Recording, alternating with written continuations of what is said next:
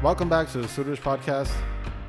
In the previous episode, we heard how the Qazi who sold the stolen horse to Guru Hargobind was pissed off that he didn't receive his money yet. The last chapter ended with an argument between this Qazi named Rustam Khan and Baba Buddhaji, who was keeping guard, sitting down outside the door of Guru Hargobind's room where the Guru was resting. The Qazi basically swore at Baba Buddhaji, saying that he's going to get that money one way or another. Maybe he'll become the son-in-law of Guru Hargobind and take it away like that, meaning he would accept a dowry to marry the Guru's daughter, a pretty vile slur here. And Baba Buddhaji just casually, though, returned the favor, saying, oh wait, maybe Guru Hargobind himself will become your son-in-law. Maybe he'll take your daughter away, and then how will you ask for money from him then? So that's how the last chapter ended. Chapter 18 now begins describing how Guru Hargobind was sitting inside his room, and how he heard that fight between the Qazi and Baba Buddhaji. He was just filled with anxiety after hearing that. He was sitting there on his bed in silence. He was thinking, oh man, what did Baba Buddhaji just say? Did he just call me the son-in-law of that Qazi? He was arguing and fighting with that Qazi in anger, basically just cursed me by saying that. Meanwhile, I'm just sitting here minding my own business. Me being the son-in-law of that Thok, that Qazi, that would be so inappropriate. I would be defamed and slandered all across the lands. Six will say, oh wow, what has he done? And when my mother hears of this, what will she say?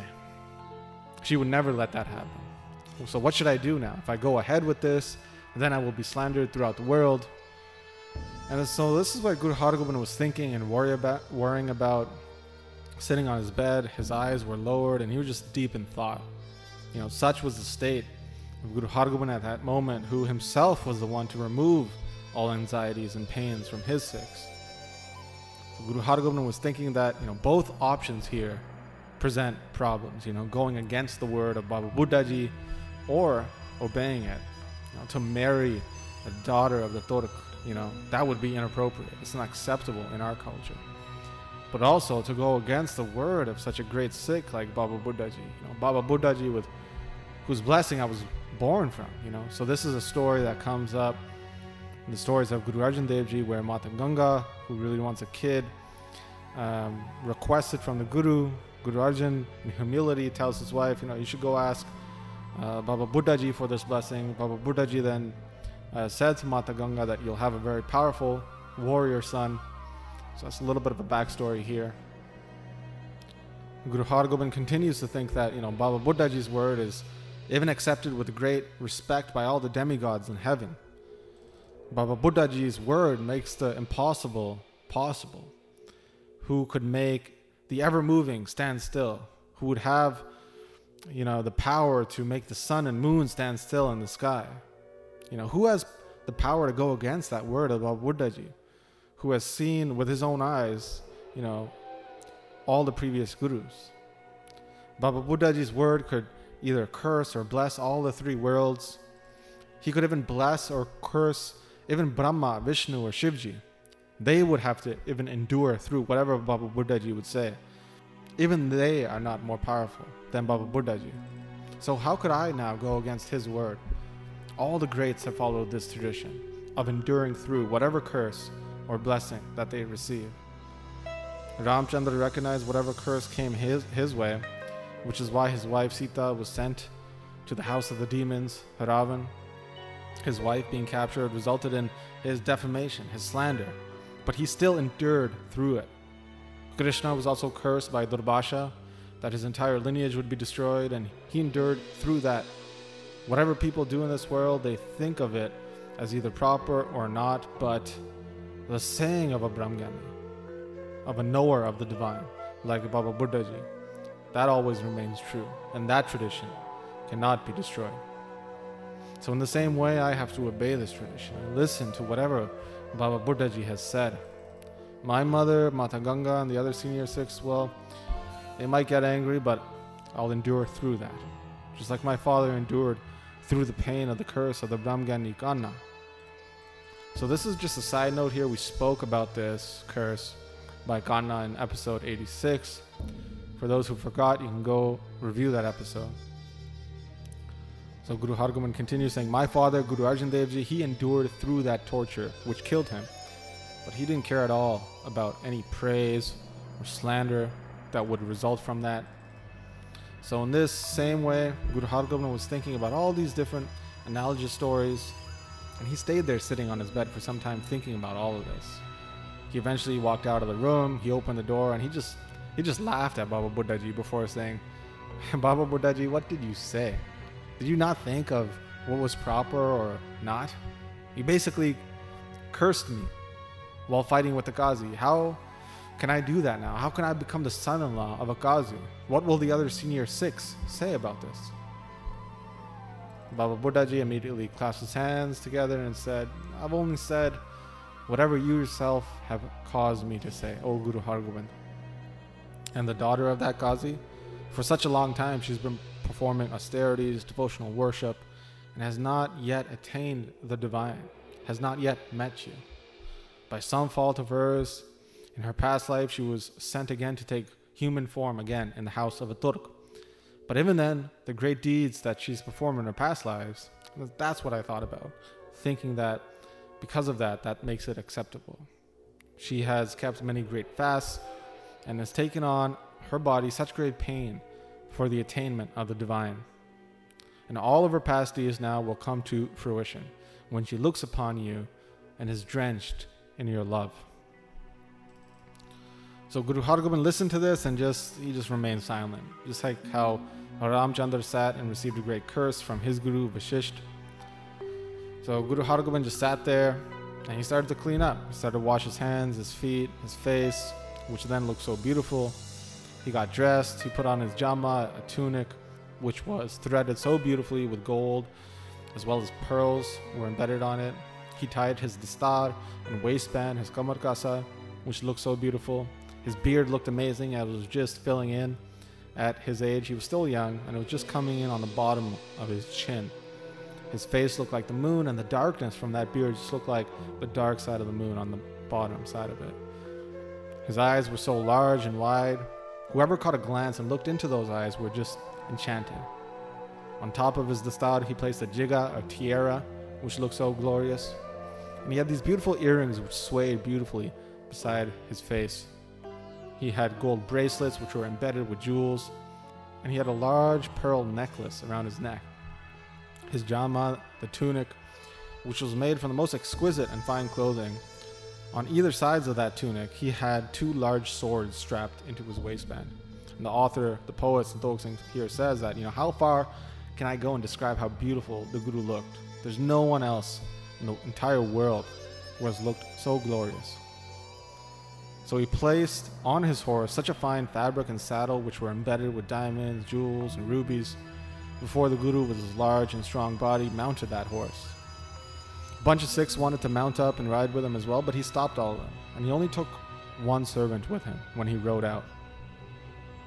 Meanwhile, the house of that Qazi, which was along the path, if you remember, that house was quite large. It was a fancy house. It had these large windows. They had these curtains and shutters on the windows. Coverings to guard the women from people looking in and seeing them, and it had gates all around so nobody could come in. And in that house there was a young daughter of that Qazi, Rustam Khan, and that daughter was unmarried. She was so beautiful, imagine it was as if Cupid himself had fashioned her, or maybe the moon fashioned her. That's how beautiful she was. Or maybe perhaps she was like Rambha. Rambha is one of the finest heavenly damsels in heaven, who was known as the most beautiful of them all. So she had youthfulness imbued in every limb of her body. And at that moment, she came to the window of the house, just randomly. And it was at that exact moment when Guru Hargobind was on his horse, traveling along the path. Guru Hargobind was making that horse jump up and down. He was just going for that stroll. It looked beautiful. It looked so beautiful as if Guru Hargobind himself looked like Cupid, the god of love, on this horse. And the daughter, she heard the noise of the horse prance around, so she looked over. And when she saw Guru Hargobind, she was just She was just enchanted. She lost herself. It was as if someone who was really poor just came across a large treasure trove of riches. Or it was as if someone who was starving saw somebody coming to give them food. Or it was as if somebody who was just burning up with heat, being dehydrated, was looking at water, hoping to drink it. So she was just staring with this one-point focused mind on Guru Hargobind. She was just absorbed in this meditative-like state, like focus on the Guru. She had such large and wide eyes as well, which were just stretched open. She wasn't blinking. She was so absorbed, she forgot how this might look to others, that she was just staring at Guru Hargobind. She then shut the shutters of the window and then just walked outside on the house, and she opened the main door to have a better look. And it was like a deer who was just enchanted. She just couldn't move. She had so much love swell up for Guru Hargobind and looking at the Guru. It was as if somebody had tied her up. She was just standing there, not able to move at all. And at that time, Guru Hargobind also looked over as he was riding, and he saw this. He saw how she was just drenched in love, but looking distressed. And he stopped his horse at that moment. And they looked at each other for some time now. Kola, the daughter of the Qazi, she just could not move her eyes anywhere else. She was just stuck. Imagine if someone was burning up in the sunlight, finally felt peace from a breeze of cold air that was passing by. That was her expression. She was thinking, who is this? It was as if the moon had left the sky and came down for a ride. Such beauty, such glory, such splendor. Where would such a man reside on earth? What fortune would women have to have such a husband as this here? Such people in the world would be so fortunate to be able to spend time with such a man, having fun and laughing with him. How can I even speak with such a person? I've seen him just for the first time. I don't know who he is. I don't even know how to find out who he is. Who can introduce me to him? If I don't meet him, I'm going to go crazy. What can I do? Such an unfortunate life I live, but in seeing him, I've just fallen in love. My mind has been overthrown by this love. It's like I've gone crazy, like people who see two moons in the sky. So then she started to think, Olna started to think about ways in which she could meet with Guru Hargobind. But it was at that time that her father, that Qazi, Rustam Khan, walked in and saw her staring at Guru Hargobind, and he just lost it. He was so angry at his daughter, he just grabbed a whip and then started to hit his daughter, like fearlessly, without any fear of any repercussions. He was whipping her while saying, "You foolish girl, you're going to destroy the honor of our lineage," looking at the Guru of the Hindus in this way. "You idiot, why have you even been born into this family?" So he was saying these things as he was whipping her as hard as he could. It was very vicious. It was ripping all the skin off of her body. The poor Kola, she was yelling out in pain, which her mother then heard. And the mother then ran and grabbed the whip from her husband and said, "Why are you hurting your daughter so badly? By beating her so bad, you're going to arouse suspicion from others around us. She hasn't done anything bad. She was just with me in the other room. Like, who cares if she's standing here? Why are you making it seem like she did something really bad? You're going to have people lose respect for us. People will laugh and clap at us in disrespect."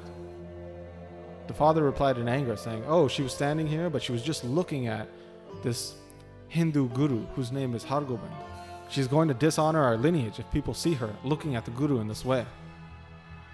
Then the father starts yelling at the mother, saying, "She was just with you now and you can't take care of her? You can't watch over her? If I see her doing this again, I'm going to kill her." So the Qazi said this, then was really saddened by what happened. He then regretted everything that happened.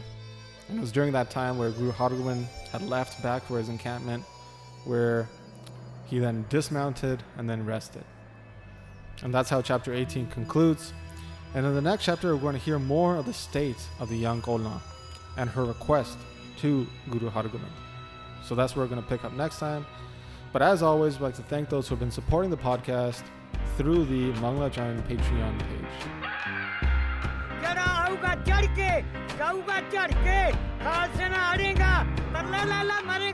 ਸ਼ਰਨ ਪਰੇਗਾ ਤੇ ਤਰੀਗਾ ਗੱਜ ਗੱਜ ਕਰਾ ਜਾਵੇ ਗੁਰੂ ਅਰਜਨ ਸਾਹਿਬ ਦੇ ਮਨ ਭਾਵੇ ਨਿਹਾਲ ਹੋ ਜਾਵੇ ਸਤਿ ਸ੍ਰੀ ਅਕਾਲ।